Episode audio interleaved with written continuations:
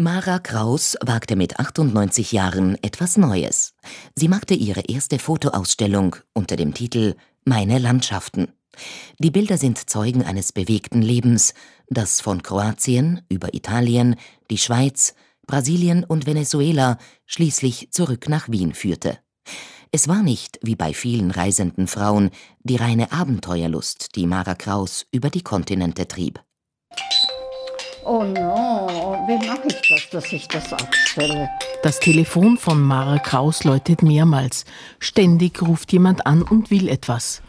Eine Ausstellungspremiere mit 98 Jahren. Das ist schließlich auch ein schöner Artikel in der Zeitung. Das macht mir sehr viel Stress.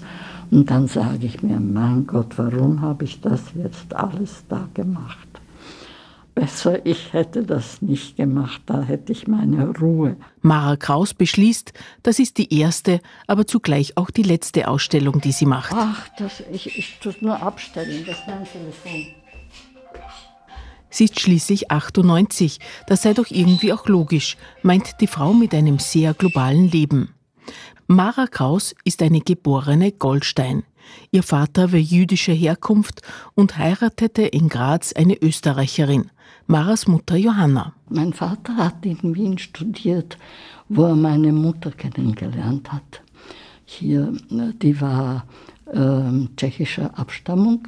Der Name war Stvrtnik. Stellen Sie sich vor, ein einziger Vokal, ziemlich schwer auszusprechen. Äh, sie war keine Jüdin. Also ich, ich bin sozusagen Halbjüdin, also wie man das nannte.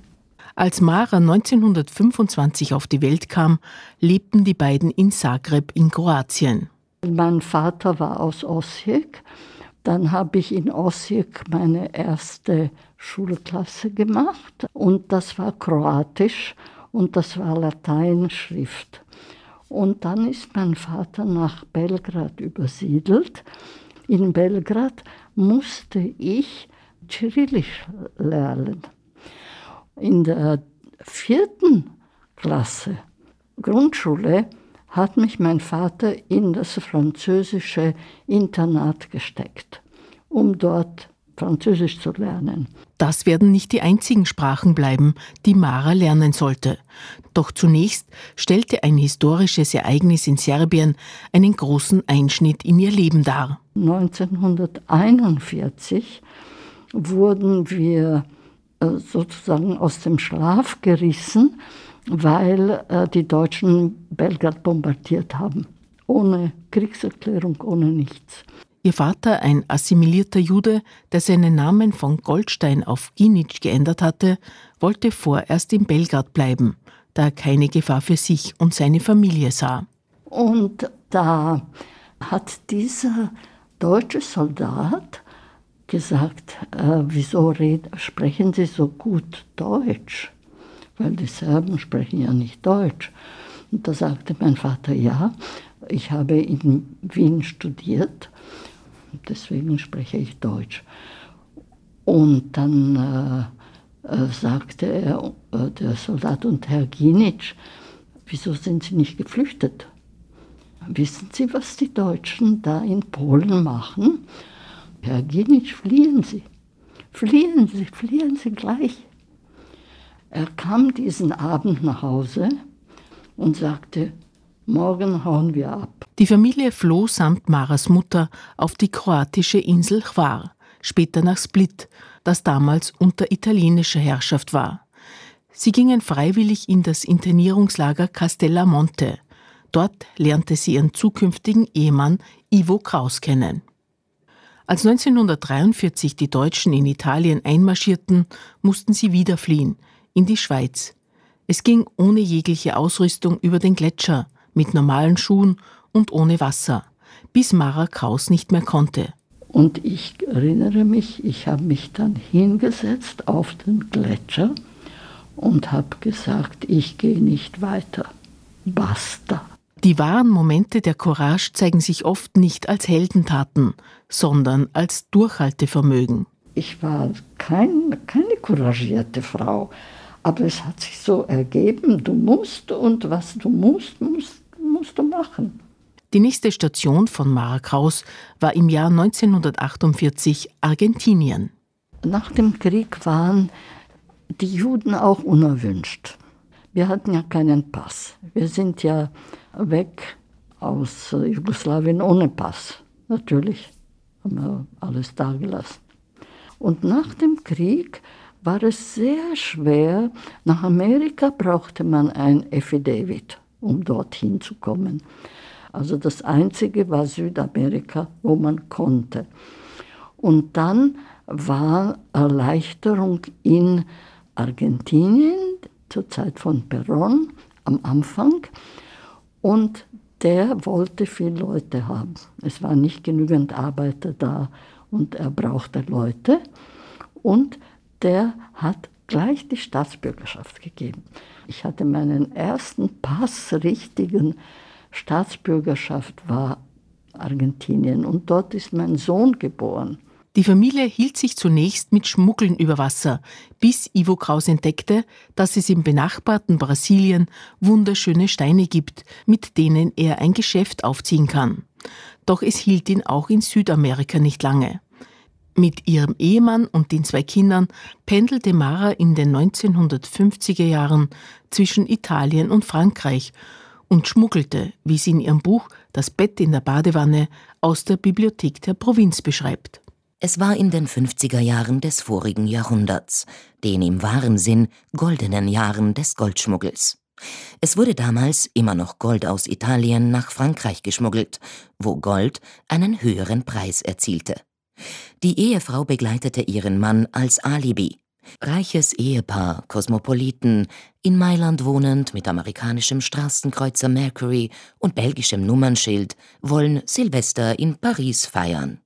Nach Paris und Mailand rückt 1955 ein neues Land in den Fokus, Venezuela, im Gefolge ihres Vaters, erinnert sich Mara Kraus. Mein Vater, der ist nach Venezuela ausgewandert und wurde ein reicher, reicher Mann. Unglaublich, er war so ein tüchtiger Kaufmann.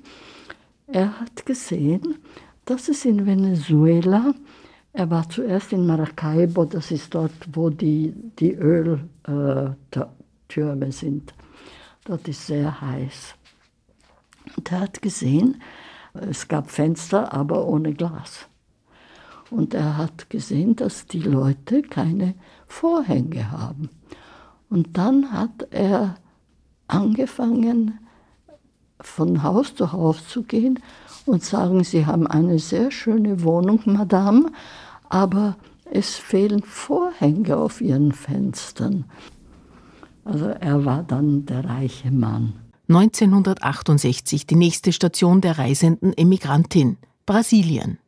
Anfangs empfand ich die auf sieben Millionen Einwohnern aufgeblähte Megapolis beängstigend.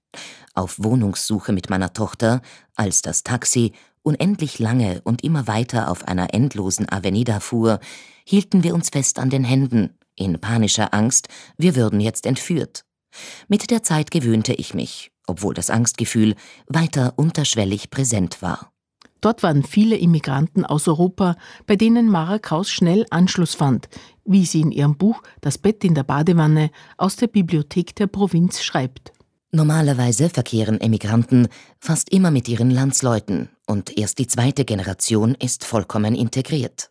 Es ist leicht, Kontakte in einem Land herzustellen, wo es Einwanderer vieler Nationalitäten gibt und man immer unter seinen eigenen Landsleuten Bekannte und Freunde findet. Später kam ich auch in deutsch-jüdische Kreise. Sao Paulo liegt auf 850 Meter Höhe und hat ein subtropisches Klima. Die Sommer sind erträglich und regnerisch.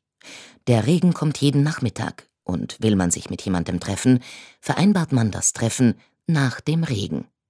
Der Regen überschwemmt mit einer Wucht Plätze und Straßen, die sich in Sekunden in hohe, reißende Bäche verwandeln. Oft rettet man Menschen aus ihren Automobilen, indem man sie aus den Fenstern herauszieht. Und auch manch Fußgänger ertrinkt in einem Gully, dessen Deckel weggeschwemmt wird. In Sao Paulo lernte sie ihre große Liebe kennen, den Fotografen Joe Heidecker. Joe Heidecker machte Reportagen aus Südamerika, unter anderem für die deutschen Magazine Die Zeit oder den Stern. Es war auch seine Frau dabei, er war ja verheiratet. Wunderschöne Frau. Er, hatte, er war damals vielleicht äh, 50 Jahre alt, aber sie war 20 Jahre jünger. Eine wirkliche Schönheit. Und äh, ich habe gefragt, was sie da machen in Brasilien. Und er sagte, ich habe eine Buchhandlung. Wow, habe ich mir gedacht, das würde ich gerne, da würde ich gerne arbeiten, in einer Buchhandlung.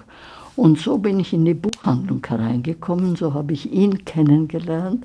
Und dann kam, äh, hat er sich geschieden von seiner Frau.